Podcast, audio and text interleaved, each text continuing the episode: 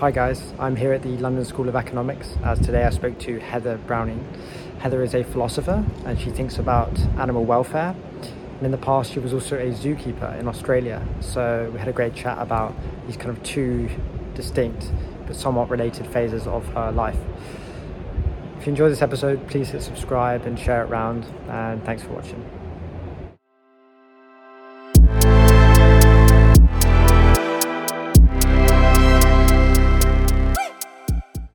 Heather, so you were born in Canberra in Australia.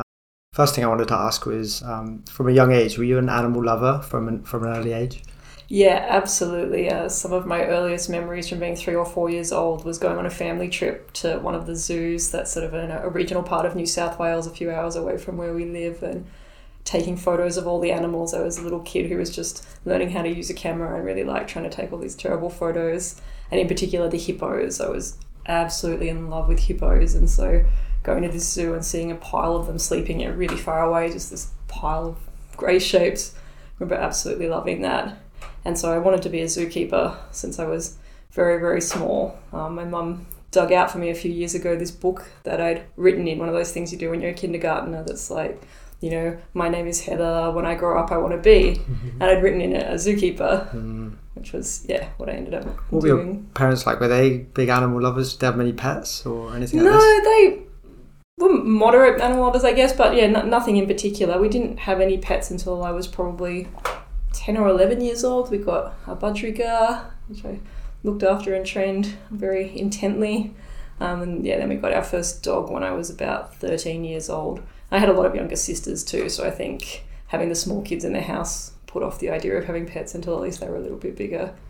But when we did have pets, I think I was always the person in the house who paid the most attention, who looked after them. I did the dog training, the dog walking, you know, she'd sleep on my bed at night, all of that. Do you remember what it was about animals that you, you loved so much when you were a child?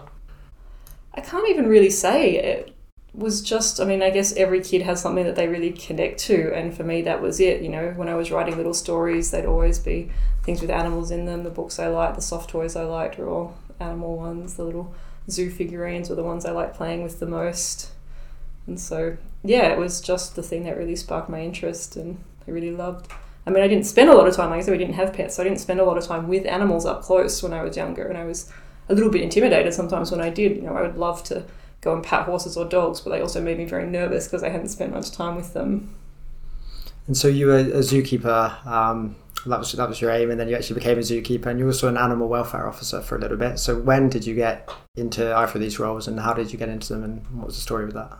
Yeah, so I guess um, as I was going sort of through the last parts of high school, I'd moved away from thinking about this animal side of things very much. I was studying science. I was going to go to university. I was thinking of studying biochemistry or something like that. And in my first year of undergraduate, my mum came to me one day and she had this ad from the newspaper that was from our local zoo in Canberra and it was looking for volunteers. And so, you know, she said, Oh, this might be something you're interested in. And I thought, that actually sounds like a lot of fun. So I turned up to this, I guess, you know, this training night where they had a few hundred people all sitting there wanting to be volunteers at the zoo. And I got selected and couple of weeks later, so yeah, showed up in my new boots and my jeans and everything, all ready to go for work. And yeah, from the first moment, I just absolutely loved it. Um, one of the first things I had to do was actually cut up the fish for the penguins to feed. And I'm a vegetarian, I'd never touched a fish before in my life. And even something that was, you know, fairly unpleasant like that was still just something I really enjoyed doing because I guess the purpose for it. And so you know, it wasn't just the time spent with the animals, but something about all the work that you do. It's you know, it's physical, it's practical. You spend a lot of time outdoors. There's always kind of a goal to everything you're doing, and something about that really clicked with me as well. So I, you know, I absolutely loved spending the time with the animals, but I also just really liked spending the days that I did there, and so I ended up doing more days volunteering as I was um, completing my degree. I changed the direction of my university study then to study zoology because the sort of animal connection came back and I became really certain that I wanted to do something with that. And when I graduated from university, I got um, some casual work there at the zoo as an actual paid zookeeper, which I was very excited and very proud of because all of a sudden, you know, upgraded from being a volunteer to being one of the people who's really in charge of the animals and, you know, getting to decide how I spend my time and figuring out, you know, what you need to do each day, being responsible for their sort of health and well-being as it goes. It's a very, very different perspective from being the volunteer. I guess you just pretty much follow orders. But again, you get to spend that extra time with the animals too. So being a keeper really allowed me to make those extra connections with the animals that I loved.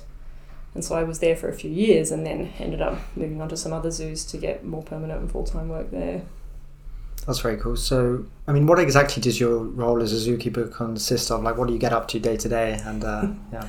Yes, so many things. So, I mean, yeah, animal husbandry encompasses just you know every single thing that an animal needs to be happy and healthy. And so, for anyone who's kept a pet, I think the basics of it are fairly familiar. You know, you feed them, you clean up after them, you make sure they have a nice environment. But there's so many little things. So you, know, you tend to spend the beginning of your day doing a bit of a circle around all your different animals, basically making sure you lay eyes on every single one, have a look at them, make sure that they're alive and well and still where they're supposed to be. And, and the more you get to know the animals, the easier that becomes in that you can take a very, very quick look at an animal you know well and be able to see whether or not it's doing okay. So being able to detect a sick animal or one that seems unhappy in some way becomes easier, I think. The better you know them, you develop an instinct for that. And usually, when you're doing that, you give them all a morning feed as well. And then, yeah, basically, a lot of the day is spent cleaning. So that's, you know, raking and scrubbing and all kinds of bits and pieces. Uh, preparing their foods for their afternoon feeds for the next morning's food. That tends to be prepared the day before, so it's ready to go. And then I guess what I think of as the fun parts of the job are the things that are a little bit more flexible. So, you know, you've got the essential feeds and cleans every day. But then there's the animal training. So you can do all kinds of different training, either conditioning the animals just to be more comfortable with your presence, or training them for something specific, like entering a box for transport, or presenting body parts for certain sort of you know medical management. Uh, there's enrichment, which I think was my absolute favorite part of it, which is just being as creative as you want to be to try and do things that are interesting for the animals, give them something that's different from what they usually have. And so this can include, you know, smells, um, basically activities. So you know, cardboard boxes full of treats that are you know hidden in straw, uh, scattering things or hiding around their enclosure for them to find sort of odd toys or novel objects they haven't experienced before they can sniff and roll around. And it depends on the species as to what you use, but being able to walk around and kind of spot things throughout the day that you think your animals will like, you know, seeing a tree that's starting to flower and going, okay, those flowers are edible and the birds would really like them, or a log that's come out of an enclosure that's like a nice big round log that you think, yeah, wombat would really like that and you're grabbing these things and using them as you go. I think it's a really sort of fun part of the job because it's yeah, it is this kind of creative problem solving, and then you get to see when you give it to the animals, you know, which things they respond to, which they don't, which things last over time, and which things have a very short term effect.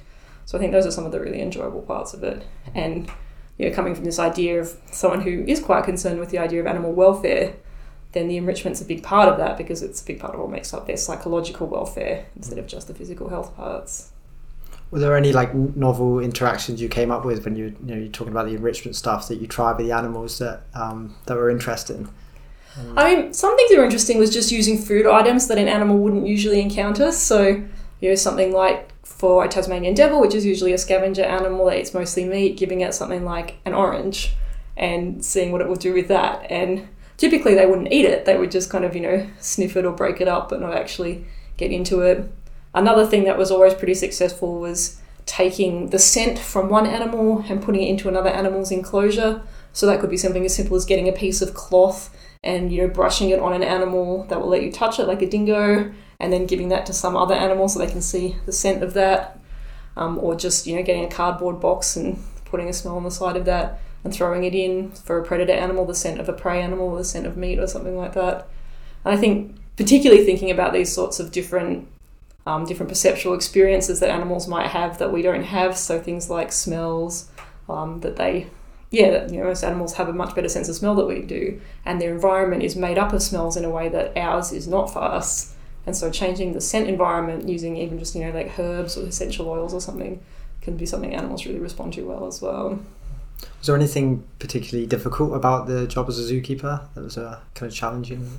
Um, I mean, physically it's just very challenging. I'm not an early morning person and it is a job that requires early mornings because you've got to get in there with the animals, you've got to have a lot of the work done before the zoo opens to the public in the morning. so I always struggled with that. And Canberra in particular has very, very cold mornings in winter. Um, so, you know, you'd get up in the morning, I'd have to chip all the ice off my car, Uh, most of the hoses would be frozen when you get to work, and so that was definitely unpleasant working on very hot days, very rainy days, uh, working you know very very long physically demanding days. Uh, the other thing I think is dealing with animals that are sick or when they die uh, is just that's I guess the emotionally difficult part of the job is that you have these animals that you love. Uh, sometimes things go wrong with them, and you can work very hard to try and save them, to try and get them better, and it doesn't always work out. And I think yeah, euthanasia of animals in particular can be one of the really hardest parts. Not that we perform that ourselves, obviously the vets do, but we're usually around for it because you want to have the animals have sort of a familiar face in the last parts of their lives. But I think for any animal, yeah, you grieve when you lose them like that, and that can be very difficult for some people. I think, you know, almost prohibitively difficult. But there's a sort of I guess there's a central line. So you see some people who probably invest so much that it really, really damages them, and some people who just, for that reason, sort of step away and almost just seem to go really cavalierly, like they don't care at all. And that felt to me a little bit disrespectful, perhaps. And I think finding a way to to care enough to grieve your animals, but be also be able to move on and just, you know, appreciate what you have to do next is still, I guess, a difficult skill, but one that's really important if you want to do the job well. Mm. Are there particular um, animals that you still remember, you know, dying now that you know you remember being really set up, upset about, like particular animals that you look after?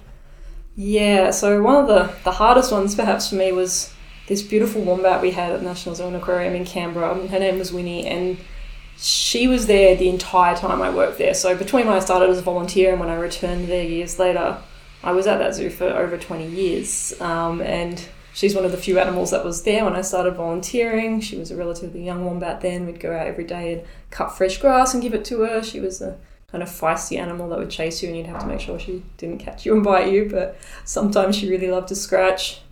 And then, you know, towards the end of her life, she was the oldest wombat in the world at that point. So she was this very, very old girl, somewhere, you know, early 30s, and just for an animal that old started going downhill and the decision had to be made to euthanize her. And I think I think for everyone there, that was really hard because when you've just got that amount of time that you've spent with an animal, um, yeah, losing them is just absolutely devastating. Even when you know that you know they're an older animal and it's not sort of tragically out of their time or anything like that, but it's still very sad. And so we ended up putting in a memorial garden where her enclosure used to be rather than putting another animal there. So we kept her burrows and we sort of put in some chairs for people to sit and started up a foundation as well that's called Winnie's Foundation that raises money that have in her honour to treat wild wombats for mange, which is one of the biggest problems affecting wild wombats in Australia at the moment.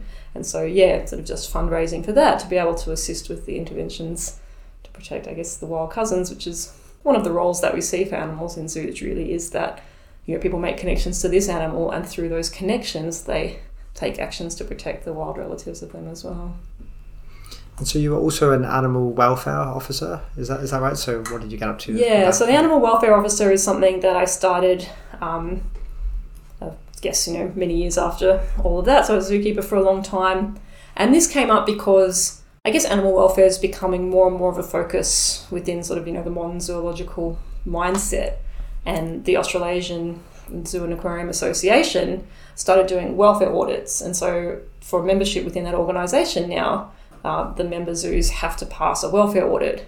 And so, because of that, our zoo decided to appoint a welfare officer to oversee that process and to just in general make sure that the collection welfare was going well.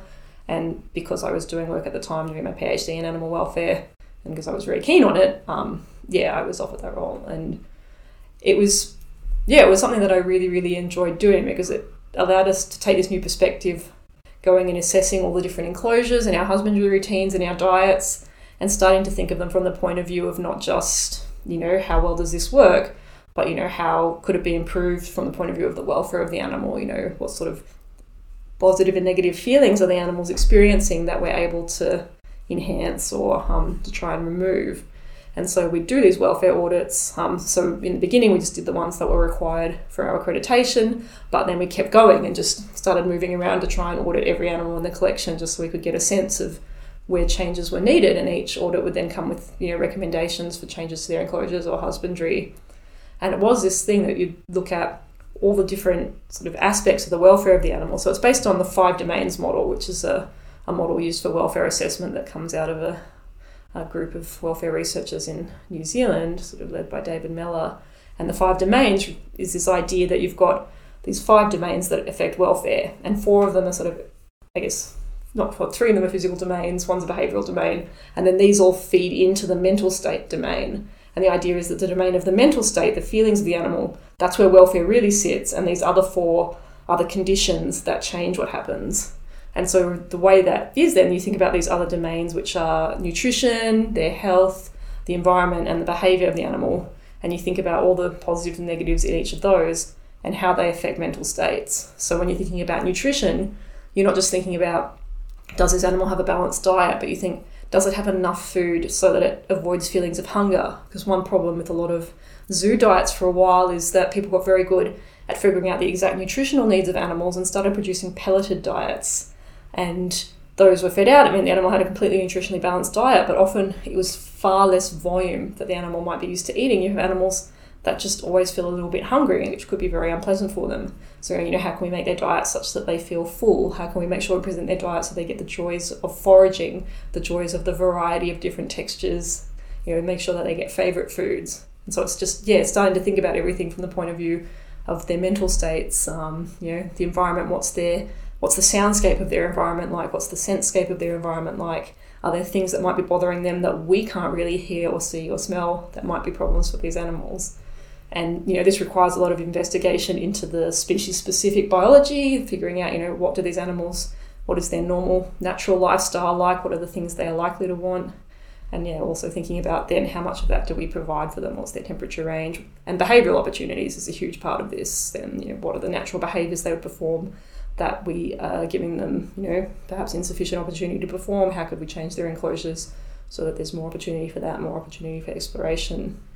And so, yeah, basically, most of my job just involved moving around all the different exhibits, talking with the different keepers. Um, obviously, I hadn't been a keeper of all the different animals, so I wasn't familiar with all of them, but just starting to get this sense of what was going on with all of them. And then writing these lists of improvements, you know, how can we add something to their diet or change their routine, add some training, add some keeper interaction try and improve their lives. And so something that, yeah, I hope as well, I think change the mindset of the keepers in their day to day routines to start thinking about how they can do things to help as well. Why do you think the, the psychological kind of component of, of well-being was is ignored and was ignored you know as opposed to like kind of you know how their their physical health and stuff because it seems like a, probably the most important like you say so yeah, yeah I think yeah, I mean, it seems the most important in very large part, you know, for ethical reasons that we think, you know, our own sufferings and pleasures are what really matter to us. I think the reason that this has been kind of ignored is largely a historical issue that, you know, animal husbandry and animal welfare science has come out of a lot of um, veterinary work and come out of agricultural techniques, and they just weren't thinking as much about the psychological as they were the physical. And I guess because, you know, in the beginnings, keeping animals, the physical stuff was the stuff that was a problem. You know, animals were dying very young, they were getting diseases, they weren't eating well. And so sorting out their nutrition, sorting out, you know, making sure their enclosures didn't have, you know, infectious agents in them, these sorts of things were really crucial to begin with. Um, and I think when that's the case, you know, when physical health isn't good, thinking about psychological health seems to become sort of an extra on top of that. But particularly, I think with zoos more than any other sort of animal husbandry system, the physical stuff's pretty much nailed down. For most of our animals, we've got a pretty good idea of how to keep them well. We know, you know, they've got good diets, they've got healthy lives, they've got good veterinary intervention, and for the most part, they shouldn't be having any physical health problems or nutritional problems. And so, there, you know, the thing that we're really trying to think about now is their psychological well-being, their behavioural repertoires, in a way that, say, something like an agricultural system may not have the chance to focus on because they've still got all these other issues. So, from doing both of these jobs, I mean, you had like real hands-on experience with animals. What do you think it taught you about the lives of animals that you think you wouldn't have got? You know, maybe studied studying animals from a textbook, and theoretically, what what did you learn about the kind of life of a of an animal? You think this is, is like an important lesson? Yeah. So there's a couple of things. I mean, one of the things is just understanding animals as individuals is a big one. I think you know when you read about them in a textbook or something like that, you can think of these animals as just species and these kind of really broad species generalizations.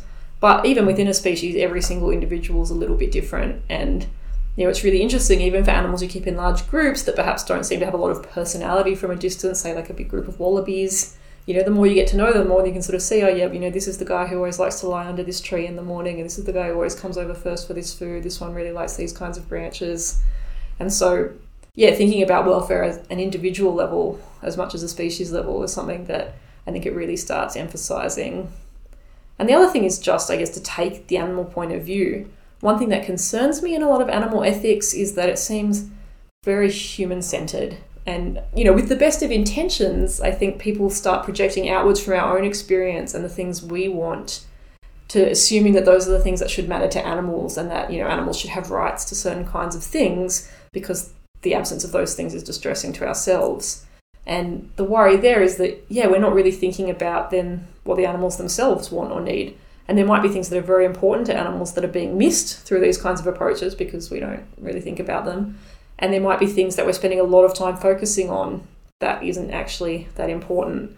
And animal freedom, I think, is one of these kinds of questions. You know, there's, I think, a very strong sort of position with animal ethics that looks at the rights of animals to their own liberty or to their own freedom. And this can be interpreted a lot of different ways, but in a very absolute sense, I don't think an animal's necessarily harmed by being kept in captivity when the conditions are good enough because you know, for humans, we conceptualize our own freedom, we value it in a very specific kind of way that I think animals value probably only instrumentally for their, you know, they enjoy the ability to choose their own behaviors, say, they enjoy having some control over their environment. But being free in some larger sense, I think, for many species of animals is not going to be something that's on their radar at all. And by focusing too much on the questions of freedom, yeah, we are then moving away from thinking about what is it from the point of view animal that it really cares about. It's an interesting point you make about the the actual like variation in, in, in, kind of personality of all these different animals and we do really just kind of group them together don't we, we say these are chickens and these are that and they're this kind of one thing. But um yeah i mean compared to human personality do you think it, it does it, it really varies it really varies like quite a lot as much as maybe even individual humans do um, or is it, is it is it slightly less still? Yeah, or, perhaps I mean, less so not, than not, humans do yeah. because humans. I mean, one of the things I think that differs a lot between humans and most animals is that we have the capacity to value concepts. We can value sort of these abstract things in a way that animals perhaps cannot. And so the things they value are going to be, you know, things they have in their environment. It's going to be certain kinds of experiences, certain kinds of foods, interactions with others. And so they will differ to the degree to which they prefer all these different things. But perhaps just because the range of things that they have the capacity to value is smaller, you're not going to see quite as many differences as you would between humans. But yeah, I think certainly you know you do see these big differences. I mean, in personality types, so when you're thinking of animals that are more shy or more outgoing, more curious, but just in terms of you know animals that care more about food versus care more about interacting with their keepers or interacting with other members of their species, and yeah, like every single animal has different preferences in those regards. And you can definitely see it. I mean, I guess this is a danger of extrapolating results from welfare science to the whole species. It's still better than nothing because I think in broad strokes you're probably going to see that the things that are really important to most animals are going to be important to most members of their species. You know, some species really like to swim, and that's going to be true for almost all of them. But the degree to which they weigh that up against other things that they could have is going to be different. It's going to depend on their developmental history and just whatever their you know individual psychological forces are. And it's worth appreciating again, especially somewhere like a zoo where you tend to manage relatively small groups of animals where I think it is entirely possible to take into account each of their specific needs and not just think of them as a group of a single species. Is there a favourite I mean, again, was a was a, I was trying to avoid the risk of grouping them together. Was there a certain kind of animal? Was a particular animal that was your favourite to interact with? I'm intrigued if that was and why. Why?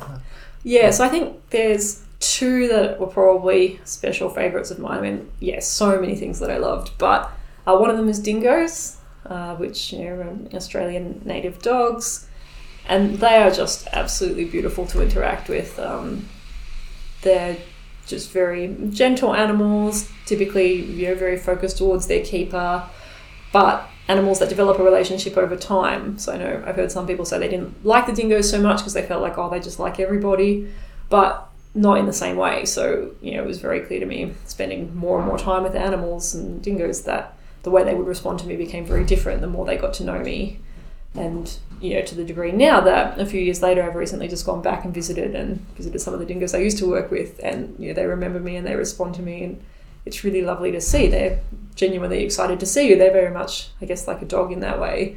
And even though you know, we'd always keep them in social groups, usually in pairs, they're still very excited to see their keepers. And we could take them out on walks every day because they are sort of a small, relatively well behaved animal. So they could come out on a leash and explore the zoo, which they loved. So they were a lot of fun to work with for that reason. The other one I really loved was orangutans. So when I worked at Auckland Zoo in New Zealand, I worked with orangutans there and they just blew my mind. I didn't come into the job with any particular excitement for orangutans. When they told me I was going to train on them, it was like, okay, whatever. Um, but they were just amazing. So I think they're my favourite of the great apes because they have this sort of this slow way of thinking. They pay very close attention to the environment. I think chimpanzees, you know, they get a lot of fame for being very clever, and you know they are extraordinarily so. But they're very quick and excitable. And orangutans take their time. They're sort of lateral thinkers. They think through a lot of possibilities in their environment. And there's just something nice about their sort of slowness, their quietness, there's eyes that are always watching you, and the way that they can interact with you. And so, yeah, I really, really enjoyed spending time with orangutans. And a few years after I'd worked with them, I went to Indonesia to see them in the wild, and that was just phenomenal too. They're such impressive animals, huge and kind of scary, but very impressive. Okay, so I wanted to switch now to ask you about what you're up to now, which is philosophy. Um, so yeah, after a number of years of working, you kind of you switched to philosophy and did an undergrad degree at the Australian National University. So what led to this kind of pretty big switch in, in direction? Yeah, so it was at a time when I'd just moved cities and I was sort of, I guess, at a little bit of a loss of what to do at the time. And so I thought, oh, I'll go back and do another degree in something that was very different from what I'd studied before because it might be interesting and, you know, it might give me some new ideas about life. And so, you know, I started doing this Bachelor of Arts, in which you select, you know, a whole range of kind of humanities subjects. And one of the things I chose was philosophy, which I didn't really know even what it was at the time, this vague idea that, you know, it was this kind of inquiry based sort of discipline or whatever. But yeah, I wasn't really sure. And so I did these introductory philosophy courses and I thought they were pretty cool. I really liked the methods and the way that, you know, we sort of think about things and the way the methods of argumentation, I guess, and, you know, this conceptual clarity that comes in. And then partway through my degree, I studied a course in philosophy of biology. And that was when things really clicked because all of a sudden I was like, here's all the things that I really liked when I studied biology without, I guess, some of the things I didn't like so much. You know, one of the reasons I didn't pursue empirical biology when I did it as an undergraduate was because sort of the methods of it, I guess, you know, conducting experiments and analyzing data and, you know, doing these statistical analyses to get results were not the things that were particularly my favorite part of the discipline. And when I sat in philosophy of biology, it was something like, oh, here we get to talk about all the concepts and, you know, the results that come out of science and the conclusions that are drawn and what this all means in, you know, this kind of big picture way without getting, I guess, bogged down in all of that, which just, you know, not that I think it's not really good and important work, it just wasn't something that called to me particularly. And so philosophy of biology, yeah, allowed me to do all the interesting parts of biology, the parts that were interesting to me, you know, without sort of you know, being able to avoid the more mathematical, the statistical parts of it. And so that was something I absolutely loved. And the more I did of that, um, I was also still working part time in the zoo. The more I started, I guess, linking these things together and thinking about, you know, asking questions about things that I was doing at the zoo or things that I was thinking about at the zoo, and how a philosophical approach could perhaps answer some of these questions. And so, in particular, the first thing I became really interested in was this question of natural behaviour of animals. And so, when we do um, encounters with animals, one of the things we do at the zoo is members of the public come in and you know they meet different animals and we tell them about them. Sometimes they get to pat them or feed them. And the cheetahs were a very popular one. People would come in and meet our cheetahs. And one of the most common questions we got was, do you let them run? Because, you know, cheetahs are very famous for running very fast. And so we had this kind of, you know, standard response. And we're like, well, cheetahs don't actually like to run. You know, in the wild, they run only each day for about 30 to 60 seconds um, to take down a prey animal. They go at top speed. And then after that, they can't run anymore because they essentially push themselves into muscle meltdown. They have to go and lie down for 20 minutes. They can't do anything. And so it's not a particularly pleasant experience for them And in captivity when they can avoid it. It's not something that they would choose to do. And I guess that got me thinking then about how we actually know any of this. And so, you know, how is it that we know what an animal likes or doesn't like, or wants or doesn't want. And from there, you know, I started wanting to go and investigate a bit more about this, and in particular, this idea of the natural behaviours that you know a lot of people very strongly believe that it's important that an animal gets to perform all of its natural behaviours. And I started to think that that probably just wasn't true. That some behaviours are performed in the wild because they're necessary, not because they're enjoyable. And so, yeah, maybe the case that in captivity, where those behaviours are no longer required, that the animal has no reason to want to do them and won't actually get any benefit out of doing them. But there are going to be some behaviours for which that's not the case.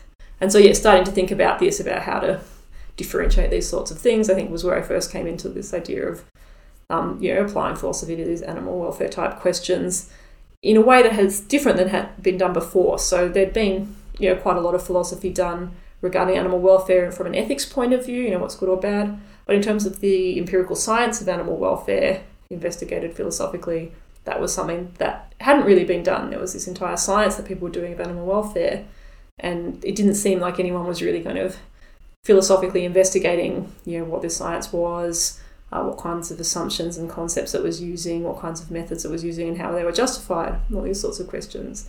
And so that was what I ended up, yeah, basing my PhD thesis on was trying to, you know, at least get a start on how we might look at some of those questions. When you enrolled in that PhD, did you have like a particular goal in mind of where you thought you know doing philosophy will take you in a certain number of years? What kind of you know, big question you want to answer or you know maybe any positive impact in the world that your kind of theoretical work can bring? Like did you have any specific goal in mind and, and thoughts like long term?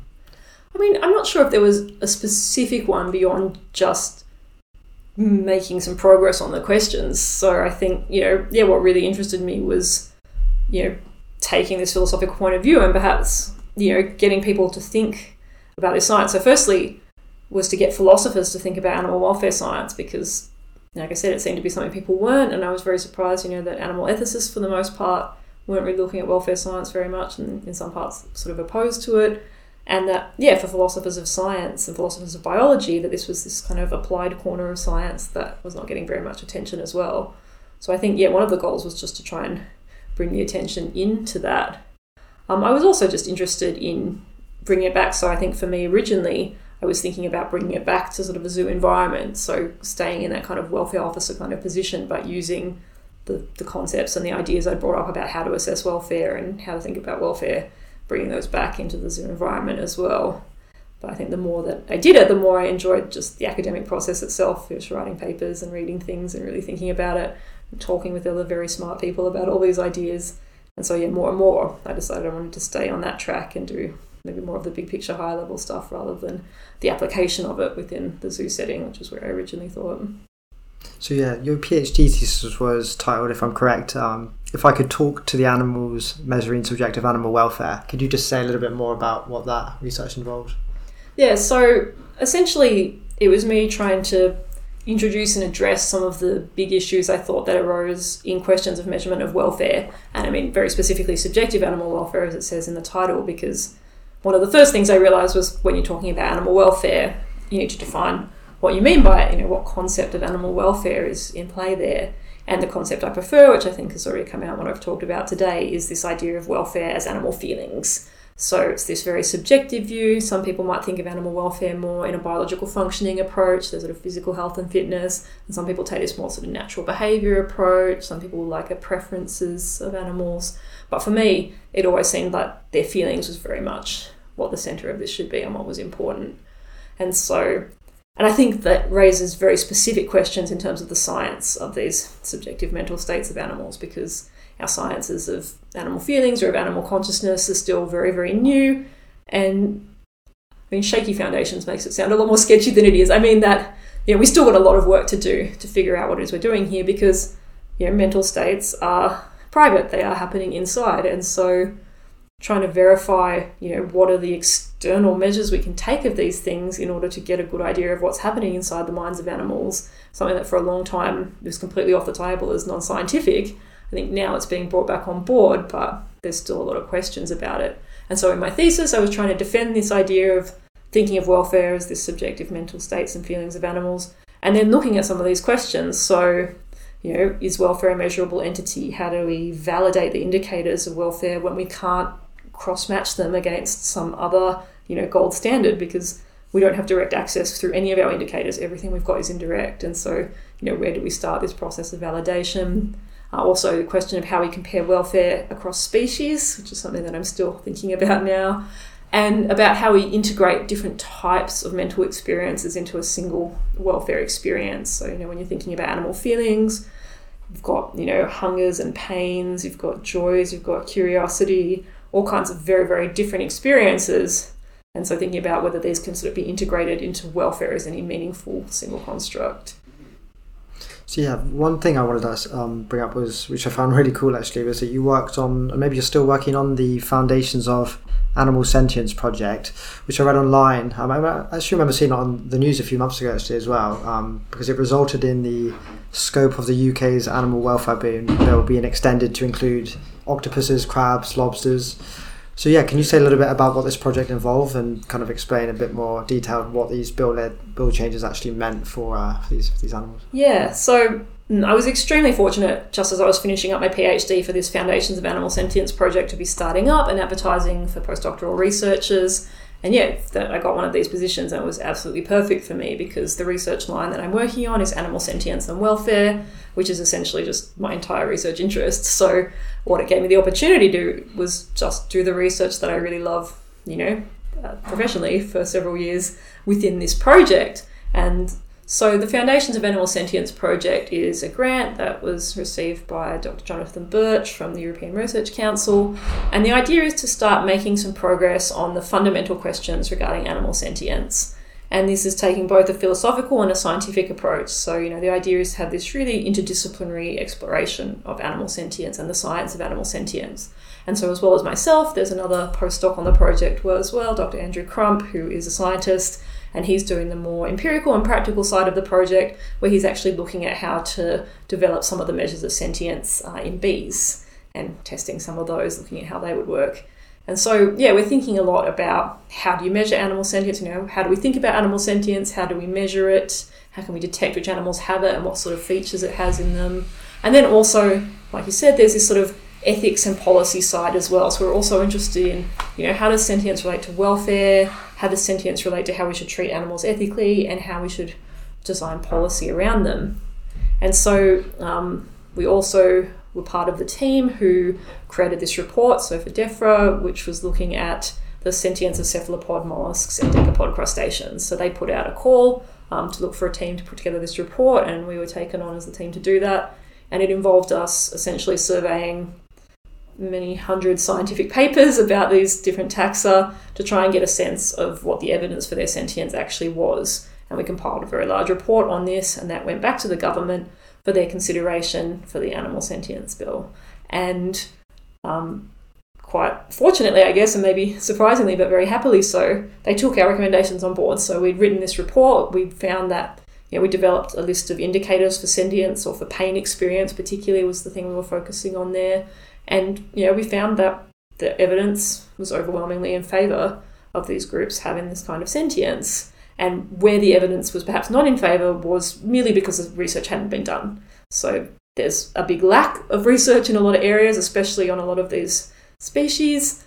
But all the research that had been done was more positive than negative. negative, and so we thought that warranted their protections, and we recommended they become protected.